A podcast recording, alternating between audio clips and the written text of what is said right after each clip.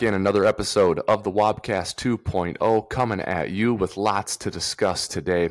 As Gyles, my partner and co-host comes in, Gyles and I kick off a series of content for you here in the early portions of the offseason as we continue to put a bow on the 2023 season and look ahead to 2024. As you all can remember, heading into the 2023 season, we went through each position group uh, for the Minnesota Vikings and stacked it against the rest of the NFC North to see where we stood. Well, we're going to do something similar here in review as we go position by position on the Vikings roster, give each position group a grade, and take a look at how the Vikings can improve that position heading into 2024. So we're excited to do that for you, and we're going to start things off with this series today by taking a look at the running backs. Before we get going with that, let's bring in my partner and co-host Gyles. Hey, partner, how we doing?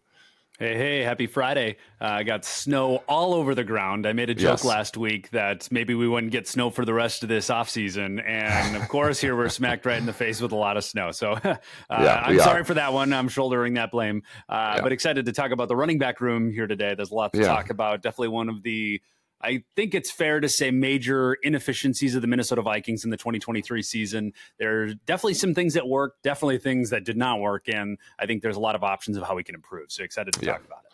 I am too. I feel the same way. Um, let's get right into it, Gyles. I think you you segued us perfectly there. Um, and so the way we're going to break these things down is we are going to just take a look at what worked and what didn't. Um, you know, I take a look at the running back room, Gyles, and obviously a room in transition last year, right? With you know, Dalvin Cook out, and mm-hmm. they turned the keys over to Alexander Mattison from a an RB one standpoint. And um, instead of sort of rebuilding the room, um, what they just did is promoted everyone. So Cook gone, you bump Mattison up to RB one. Ty Chandler wins the RB two job, and then they kind of had um, a mixture of players as RB three. My favorite one of the group of RB3s was uh, an acquisition from the Rams, and that being Cam Akers, um, who mm-hmm. came in and sparked a little bit before he got hurt. Um, and then I think we'd be remiss not to at least mention in passing CJ Ham, who is a part of that room and um, is one of the better fullbacks in the NFL. But when it comes to the performance of the running game and the running back room, I think he's a little bit isolated or separate from that. But we do want to mention the fact that he's a great player for the Vikings, both on offense and special teams. Um, shifting our focus though to the the pure running backs, the runners, and and the production, not very good. Um, 29th in rushing at 91.4 yards. Only eight teams had a lower yards per carry average. The Vikings were tied for the fewest rushing touchdowns with seven.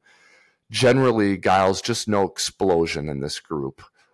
And I'm not saying that Mattison can't be explosive. I'm not saying Ty Chandler can't be explosive. Ty Chandler had a 100 yard uh, game uh, late in the season. I'm just saying it wasn't there consistently for the Vikings last year. So at first blush, the signals are not good, Gyles. This was not a productive part of the Vikings offense. And we're going to get into this in a little bit. But quite frankly, I don't think Kevin O'Connell really put things behind it that indicated it was an important part of the offense for him either.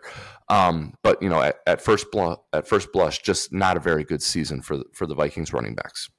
Yeah, I think that's uh, definitely an important thing to call out there uh, when it comes to the priority of the running back room and the position yeah. on the field, because ultimately you you are absolutely correct with all the different stats that you just laid out. But I think it's also important to recognize that we had the third fewest running attempts in the NFL right? So when you look at production, you also have to look at attempts, right? Um, yep. So when you look at the aggregate over that, I think there are some bright spots to look at here when it when it comes to improving the running back room this offseason. And okay. I think this maybe will shed a little bit of light into a different positional group that we'll look into uh, uh, later this offseason. Um, but ultimately, I think the running back room and the offensive line are kind of a unique marriage. I think a lot of people look at the offensive line and the quarterback as a marriage, and I think in the run game, the offensive line and the running back are definitely a marriage. And um, I think not only obviously the the uh, attempts were were not in a great place. We're definitely a passing offense. I think I don't necessarily see that changing a ton. I do see some adjustments happening because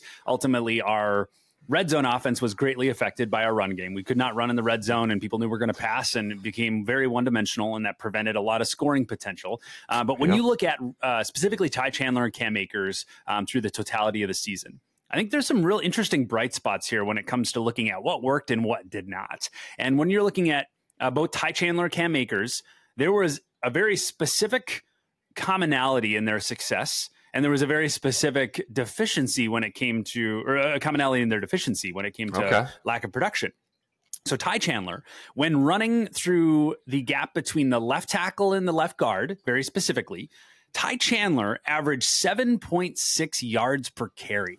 Yes, please. I'll take more of that. Cam Akers averaged 5.0 yards per carry when specifically running through the left tackle and left guard. Now, to kind of remind the audience, we obviously have Christian Darrisaw at left tackle. And until later in the season, we had Ezra Cleveland, who is amazing at run blocking. Until he was guard. traded. Yep, yep, Exactly. He traded to the Jack- Jacksonville Jaguars and uh, did some decent things over there. Um, but ultimately, we had pretty amazing success when running through that gap because yeah. we had two above average run blockers at that position, right? We were doing great. However, when you translate that to the right side between the right tackle and the right guard, uh, Brian O'Neill, obviously stud right tackle at both run and pass, but you had Ed Ingram at right guard, who is less than less than great uh, yes. at, at, both of yeah. those positions uh, yeah. uh, at the red guard position. And Ty Chandler went from a 7.6 yards per carry on the other side of the, the fence to a 1.9 yards per carry when running through the right side. I think okay. that is an interesting stat. And when you look at Cam Akers, went from 5.0 on the left side to 1.5 on the right side. So clearly, we had a very hard time running the ball on the right side of the offensive line. And I think if you're trying to improve the running back room, improve the right side of your offensive line, more specifically your right guard position. And I think that instantly improves. If you were able, able to instantly improve your production, when I, I, mean that from the, the attempt standpoint, if you increase yeah. your attempts, you increase your production at right guard, I instantly think your yards per carry gets better. Now, uh, obviously, there's a few different things that go there. I think Alexander Mattison after the 2023 season, I'm not a great fan of him because I think he didn't have great performance across either of those categories, but yeah. I think speaks to him as a, as a player. I'm a big fan of Cam Akers. I think he's a great, um, had an overall uh, a great production when he was on the field before he got hurt at the end of the year or you know, for the rest of the year. Um, but I think that's kind of an interesting spotlight. Uh, I'll let you chat about what you think about that. But I think the right and left side of the offensive line are definitely a contributor to both success and deficiency. Yep. And, and these are things, Gyles, that they look at. They absolutely look at this. You've hit a really, really important note here where there is marriage between the backs and the scheme and the offensive line. And, um, you know, you want to look at, you know, where are we good at running it? Because it, it's, you can't just be like, oh, we got to get better at running the ball. Like that's, you know, It's like That's try like harder, like, do better. Yeah, what does exactly. that mean? yeah, exactly. You got to get better at like individual things that will lead to you being a better rushing offense. And and it's yeah. not just on the running backs to be better. It's yeah. it's on a, a lot of people to be better. So I think you hit on a couple other things though that I it's almost like you took them from my uh, my notes here. Oh. you know, I had the I had chicken and egg argument, okay, where I said it should be noted that only I had we might maybe I was looking at something outdated, but I had only four teams had fewer rushing attempts than the Vikings. So I don't know if we were third fewest or fifth fewest, but either way, you get the oh, point. Okay. Yep. Like we, we didn't run the ball very much. And yep. it's not like the Vikings were losing a bunch of games by three touchdowns and had to throw all the time. It's just Kevin O'Connell didn't call runs. Mm-hmm. And we talked about this a lot. It's like well, maybe it's because he knows that we're we're not very good at it. So why am I going to sit there and run the ball and be stuck behind the chains and have yeah. long to go distances on second and third down? So so you know, in order to call more runs, you know, you got to convert on third down and stay on the field and and you got to be able to block it and maybe the Vikings weren't able to do that. But mm-hmm. I think it's important to note that and and then you, you, hit the nail on the head too with red zone offense. If you look either historically or even just last year at the best red zone offenses, they are more likely than not also teams that run the ball um, with frequency and efficiency. That's mm-hmm. just that's just how it goes. And the reason is the red zone is a condensed area. It's harder to be productive passing the ball because there's less ground for the secondary to cover, the defense mm-hmm. to cover. So if you can run the ball in the red zone, you're going to have success because you're not relying on the pass. Also, you're better in short yardage um, situations and you're better holding on to leads. um, in the second half of games because you're shortening the game. Yep, by being able to run the ball. And the Vikings were not good in any of these areas, and a lot of it is because they weren't able to run the ball. So, um, you know, we're we're singing the same tune here a little bit, and we both are going to be looking for ways that the Vikings could be a better rushing offense in 2024. And while I agree with you that I'm not a big Alexander Mattison guy, I think the job can get done with Mattison. Um, I, I, think the the importance or the key is going to be what they do um, with the offensive line. Mm-hmm. Like, I would be in favor of kind of moving on from Mattison. I don't know if that's a trade or a cut or whatever. I don't know what the dead cap situation is, mm-hmm. but I don't love paying this position. And I think you could get the job done with Ty Chandler and Cam Akers uh, and maybe a rookie. I know they drafted one last year in the seventh round, but maybe another one. Because mm-hmm. if you mm-hmm. block it the right way and call it the right way, you can get the job done with mid round picks. L- look at the other thing is, I think there is an inherent adaptability in the Kevin O'Connell offense. And the reason I think that is I've seen him adapt with Minnesota, but more importantly, Gyles, he comes from most recently the Rams and Sean McVay. And I have seen the Rams improve their run game drastically from 2021 and 2022 to 2022 and 2023. Their run game has improved drastically. And look at Kyren Williams, a fifth round pick from Notre Dame, took yep. the league by storm. I think he had 100 scrimmage or rushing yards in almost every game in the last half of last season. Yeah. Um, and I think if you really looked into the tape, you would see an adjustment, not just going to Kyren Williams for the Rams, but an adjustment in their run scheme. Um, mm-hmm. And so I think there is inherent adaptability in this scheme that Kevin O'Connell can look at what Sean McVay did and do something similar. And I don't mm-hmm. think the Vikings will become a run first operation, but I think they can get a little bit better at it. And I think that helps if you if you bring Cousins back or if you play a young quarterback, it's going to help that person, either one, because Cousins yeah. loves play action. Um, and a young quarterback would benefit greatly from a good running game. So I think this should be an I'm all behind. I'm all about Kevin O'Connell, his stamp being a passing offense in Minnesota, especially with Addison and Jefferson. I'm mm-hmm. okay with that. Um, and Hockenson.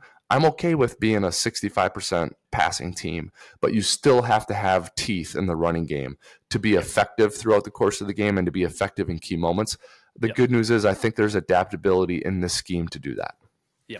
And I think uh, kind of the foundation of all the things that you're saying is that our run game at least needs to be respected by the other team because it was not this last year. And teams yeah. weren't loading up the box on a perceivably run play when they knew we were going to pass. And then ultimately, that's half of the formula for a defense is deciding if you're going to run or pass, right? So if yes. they already had half yeah. the answers to the test, that puts us at a disadvantage. Yeah. Now, I think because of our amazing offenses, or amazing offensive weapons, we were able to still overcome that. But imagine if we actually had a legitimate run game. And that's yeah. where obviously there's a lot of different options to fix it. You mentioned one of them being improve your schematics and try to leverage the players you have because ultimately Alexander Mattison is under contract next year. And yeah. I believe it's a pretty decent sized dead cap hit if you move off of him.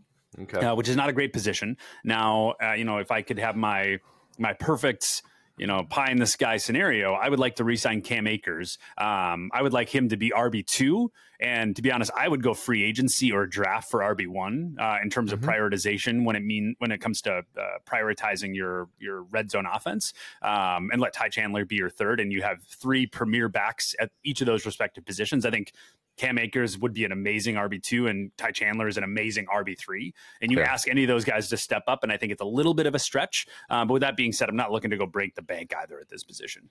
Yeah, I, am I'm, I'm not either. I, there's there's too many needs along the offensive line. I've mm-hmm. been on record here with us as saying I think they need another pass catcher mm-hmm. uh, with Hockenson on the mend and with Kevin O'Connell clearly being a pass first guy, that they need another pass catcher. And then they need all sorts of help on defense. So I yeah. don't think they're wise to spend an, an A level asset um, to add a running back talent.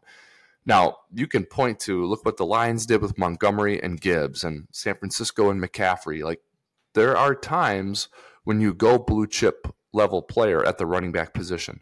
The Vikings are not one of those cases.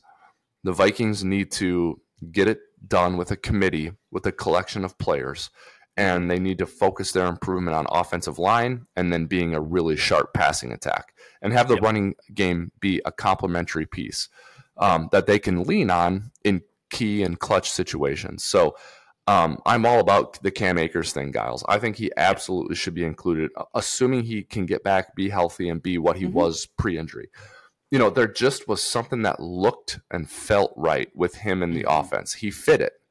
And yep. he came from the Rams, which run yep. they run the same thing. So no surprise there, right? Um, mm-hmm. You know, another thing I had on here too was that Cam Akers situation was one of the biggest examples of hey, trust Kevin O'Connell when it comes to offensive personnel. He will tell you what he needs and what will work. He knows. Mm-hmm. He played the position, he's coached the position. He comes from McVay. They have a keen eye on on personnel fitting scheme and matching that up. So trust yep. him with offense. If he says. "Hey, this Cam Akers guy can do it," he can do it. If he says, "Hey, Jordan Addison, stick with the plan. Let's stick with Jordan Addison. Go get him." Look what happened. Yep. So O'Connell has proved his mettle there. Um, yep. And so let him go and identify some pieces to improve the running game, and it, it will happen, even if that includes adjusting some scheme. Yep. Uh, and I think after the 2023 season ended, there was a lot of Minnesota Vikings fans that were trashing Kevin O'Connell and Kwesi Adofo-Mensah on not addressing the, the running back room because it we had a horrible uh, stat line. Essentially, we were one, we were last in almost every category, and there was a lot of a lot of hate thrown at them. And ultimately, that all those stats are true. But I think people misremember how the 2023 season actually played out. I actually believe they were pretty great at responding when things didn't go well. I mean, the running back room was not doing well, and they went and traded for Cam Akers to fix it. Now, yeah. the only unfortunate part is that after what four or five games, and he went down with an ACL. Like that's not Kevin O'Connell or Kwesi Adofo-Mensah's fault, right? Like that mm-hmm. is unfortunate timing. But they took a stab at fixing it, and in my opinion, for a very short term, while Cam Akers was healthy, they did fix the position. So I think it's unfair to criticize them after the 2023 season, saying like, "Oh, like clearly they don't know what they're doing with the running game. Like ultimately they were they were dealing with third string everything right uh, across yeah. the board. So I think there is a moment of pause and a moment of grace to give to both of those guys. And I think simply bringing everyone back healthy does fix a lot of those things. If we're being completely yeah. honest, and I mean all of the offense are kind of a, a, a, a tightly aligned mechanism. If you have failure at one position that can lead failure to another because you might build your entire offensive schematics based on one person doing one thing and another person doing one or doing another. And if one of those players goes down and you have to adjust that, your entire game plan that you may have worked on during the offseason goes out the window. So yeah.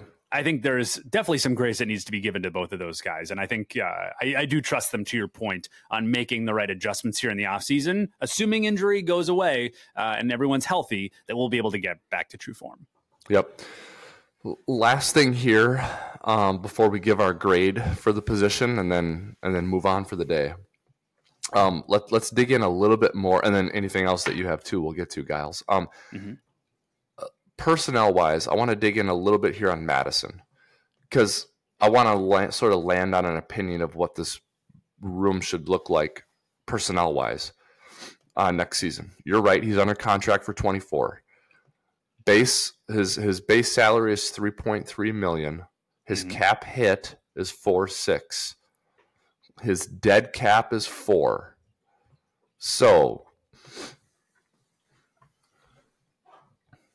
it's not devastating to move on from them.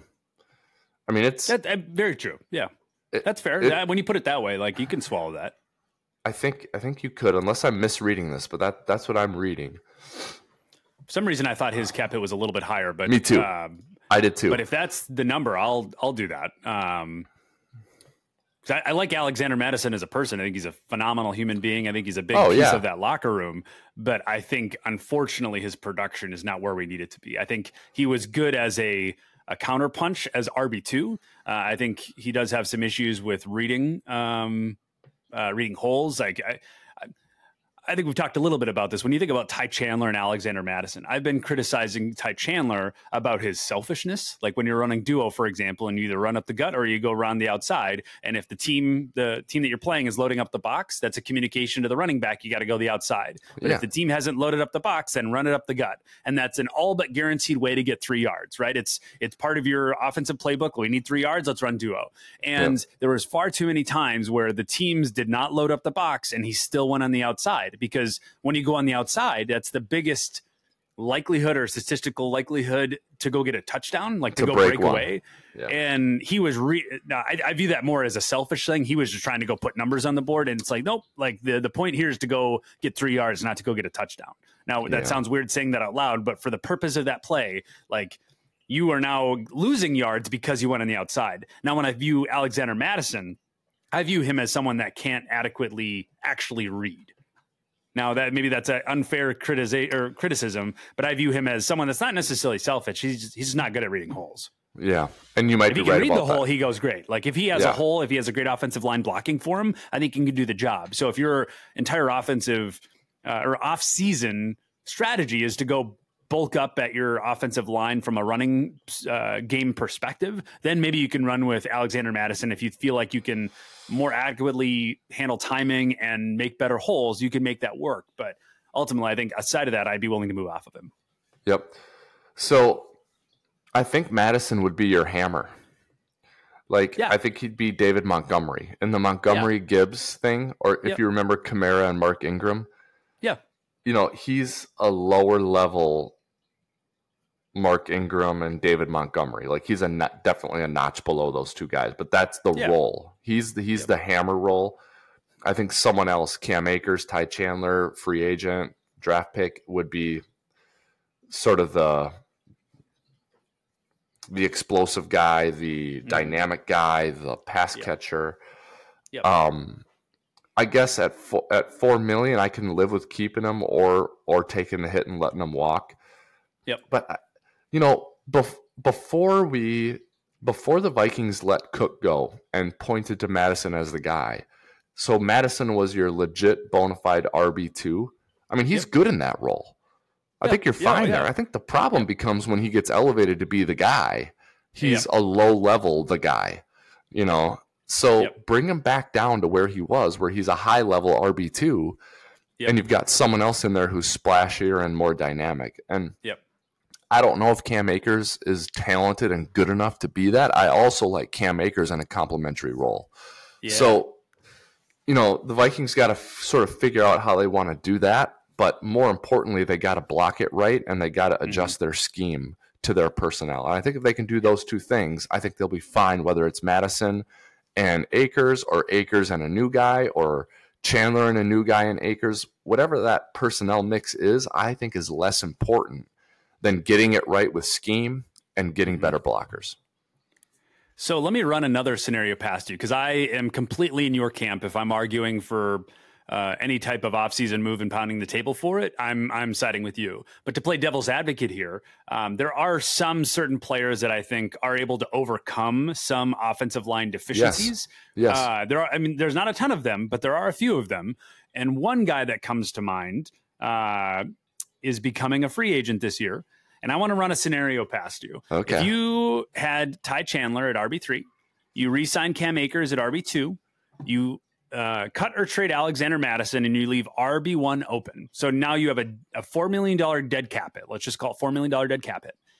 If you could sign Derrick Henry for an $8 million contract, one year, I mean, ultimately, he is 30 years old, so he's definitely on the tail end of his career. But he still had 1,100 yards and 12 touchdowns in 2023. But if you could sign him for $8 million, would you sign him at RB1? Man, my. He made 12.5 million last year, just to put it into reference. Does that throw your identity into crisis mode, though? Your identity is put the ball in the quarterback's hands and throw it a bunch and score a lot of points and Justin Jefferson and TJ Hockenson and Jordan Addison. Yep. Do you feel forced to run the ball a bunch because you got Derrick Henry back there at eight million dollars? So I'm I, am on yeah. the no. I'm saying okay. no. But um, talk talk to would me. Would there be a number that would get you there? Because the only reason I bring it up is is uh, the illusion hmm. of of control and the illusion of a run game to try to build a threat on the other team. Because ultimately, teams didn't respect a run game. But if you have Derrick Henry back there, they can't help but uh, uh, respect it, right? So if you're in a position that becomes so much more dynamic, now I think the entire conversation is predicated on whether or not Derrick Henry is okay taking a backseat role. Now, the fact that he's 30 years old and I mean, his production is about ready to fall off a cliff based on the running back formula. Like, if he'd be willing to come over to a win now window, uh, it would have to be a win now window, I think. Um, still pay him eight million, not four million, right? So he'd still be getting some type of pay, and having him be okay with a a backseat role. I'm not saying I'm in love with it, but I'm just trying to think about all the different ways to fix the running back room when it comes to having other teams respect us and having production in the red zone is that an interesting option? I don't know. Yeah. You'd still have a $12 million overall cap hit with a $4 million dead with Alexander Mattison and an $8 million cap hit from Derrick Henry, but just throwing it out there. Yeah. So I think your number is good. Like, I think you'd have to come to an understanding with Derrick about the role. Like, you're not getting 20 carries a game.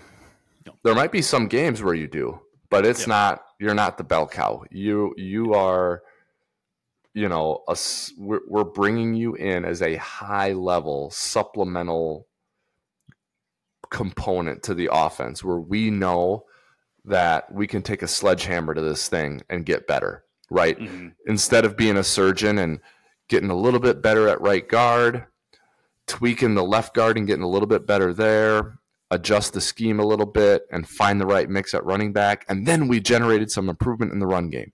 Instead of doing all that, it's just uh, let's just get Derrick Henry and smash him in there. Yep. That's that's what that is. Yep. It's one of the reasons I bring that up as a as an option is that when I look at the the solves, so to speak, on the offensive line. When you look at the left guard position, obviously we traded away Ezra Cleveland. He was a top 10 run blocker in the NFL, and we've replaced him with um, I'm blanking on his name. Uh, uh, Dalton Risner. We replaced him yep. with Dalton Risner.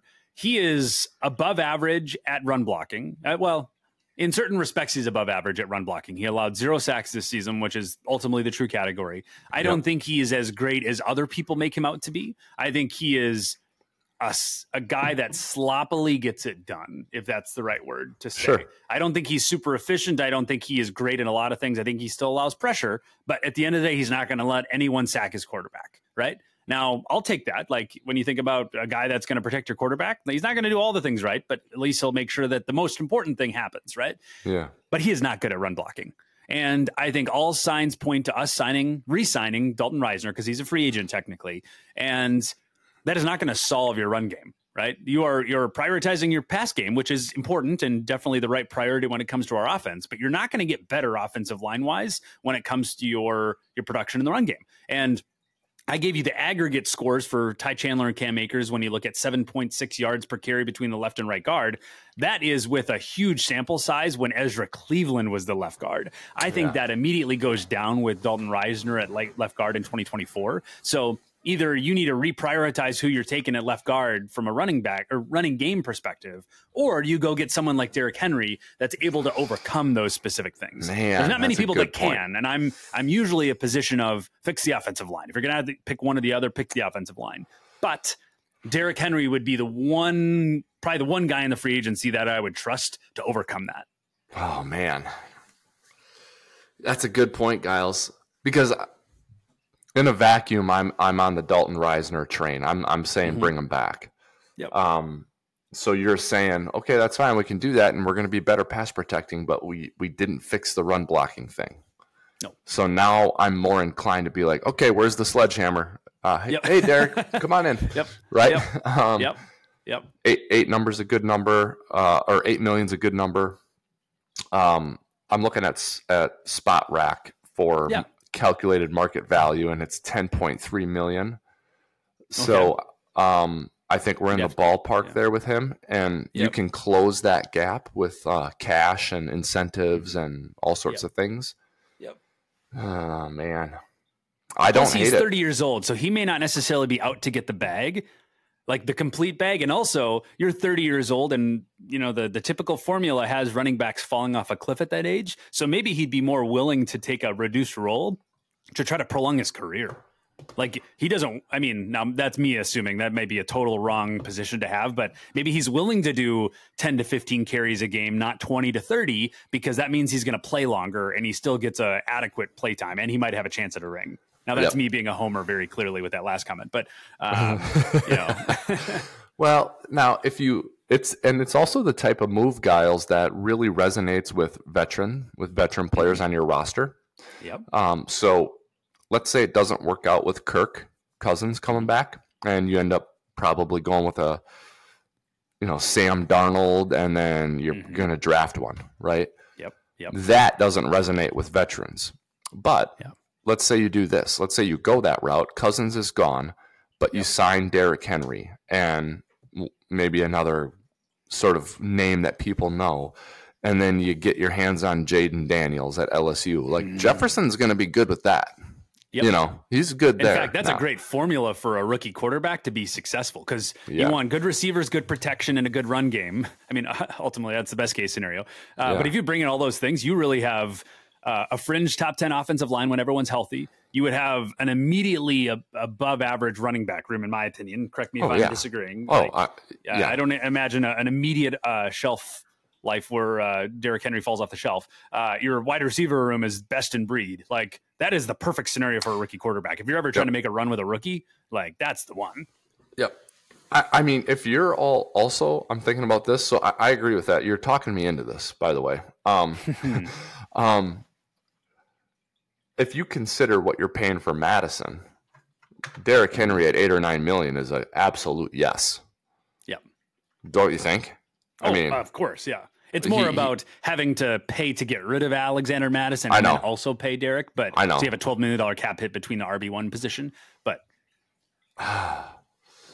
which I don't love, but I'd be willing to do it specifically for Derrick. I don't think I would do it for Tony Pollard or for a Saquon Barkley. I know a yeah, lot of people high in Saquon. I don't think he's at the level of Derrick but, Henry. But the reason is because you're saying he is a bit of an eraser when it comes to bad run blocking. Um, yes. Um, a lot like Adrian was. Yes, um, yes, you know, correct. Adrian did that for the Vikings. Um, they weren't a, a dominant elite run blocking team with Adrian here.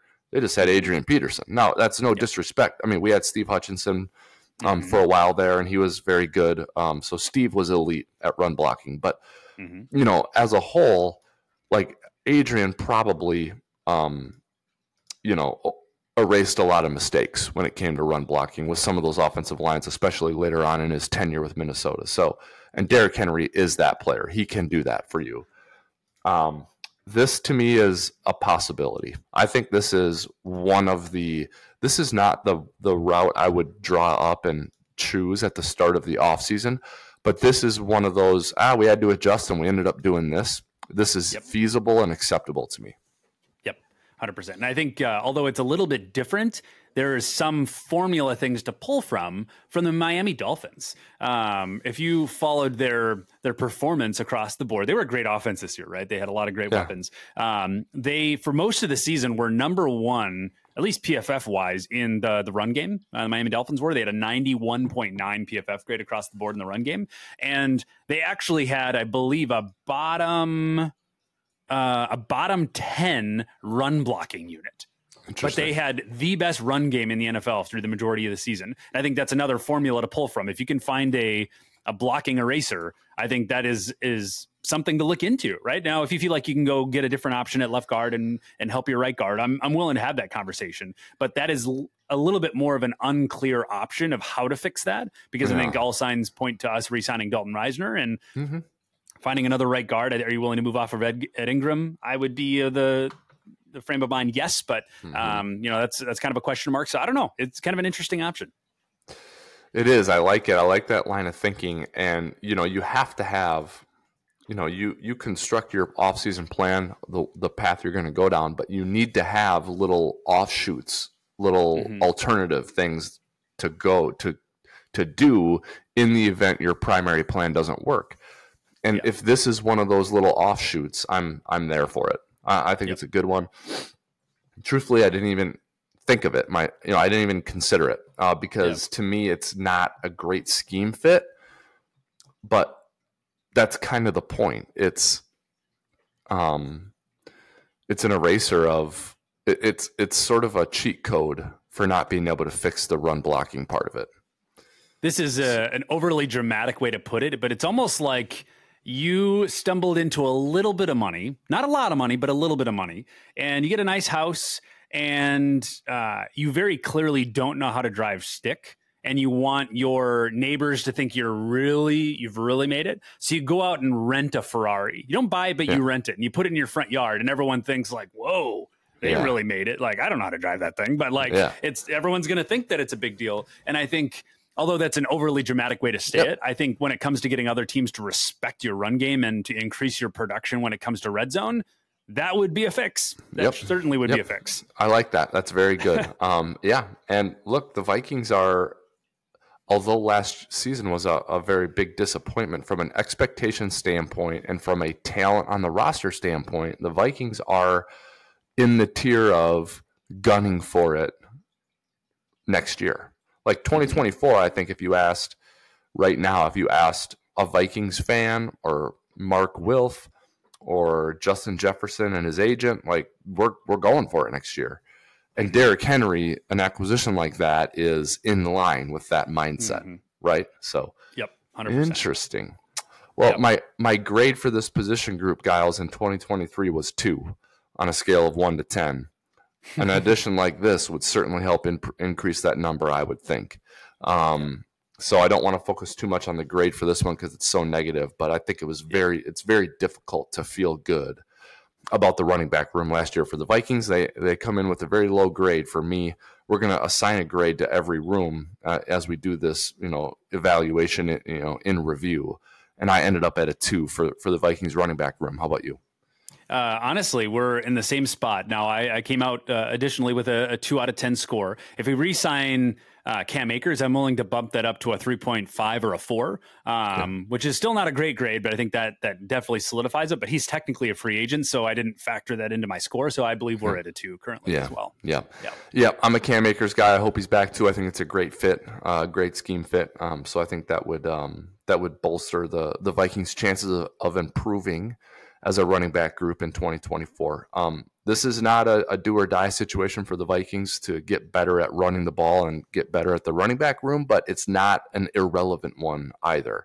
Um, they they got to bump it up a little bit, um, and if they do, they will reap the rewards when it comes to short yardage and red zone, and that's ultimately the benefit that they'll gain. And and it would help every once in a while to get a 60 yard run for a touchdown or to flip field position, wouldn't it? And they just that just didn't happen for the Vikings yep. last year. So, yep. um, all right. Hope you guys enjoyed this exercise. We're going to do it uh, for every position group up and down the Vikings roster.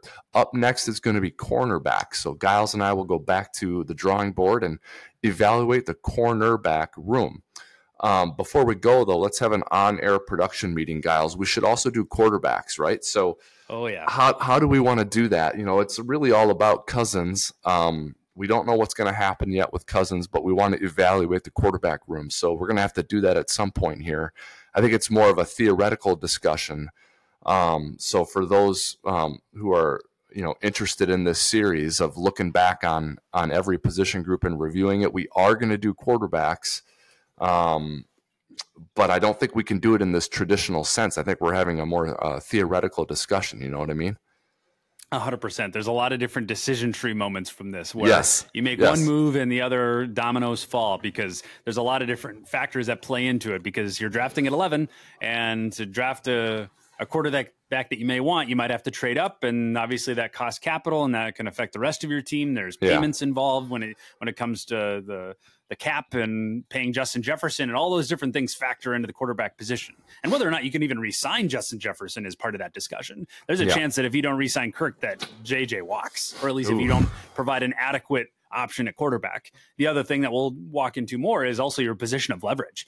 Um, you and I have both have talked a lot about like the styles of negotiation, and if you let Kirk walk in free agency and you go to the draft and you haven't traded up to like three, for example, and you want to go get a quarterback, you are now oh, going to have to overpay because you're paying a higher price. You're desperate. Yeah, Correct. For sure. Um, yep. So there's a lot of different factors that go into this, and you got to have your plan A and your plan B, and you know there's a lot of different ways for this to fail, if we're being yep. honest. Yep, there is. So they got to press the right buttons and figure it out. So uh, Gyles and I will um, we'll do a quarterback one of these as well. We'll have it in our back pocket and throw it out there when the time is right. But up next will be cornerbacks in our uh, position review series of the Vikings 2023 uh, performance as we look ahead to 2024. All right, partner, that's it for me. You got anything else? No, let's go sign Derrick Henry. All right. Sounds good to me. Sledgehammer time, baby. All right. If you're not already, make sure you follow, like, and subscribe the Wobcast 2.0 on all platforms YouTube, Spotify, Google Play, Apple Podcasts, Instagram, all the places. And once you do that, we will see you there. That's it for this episode of the Wobcast 2.0. On behalf of Gyles, this is Wobby signing off for now. And until next time, Skol Vikings.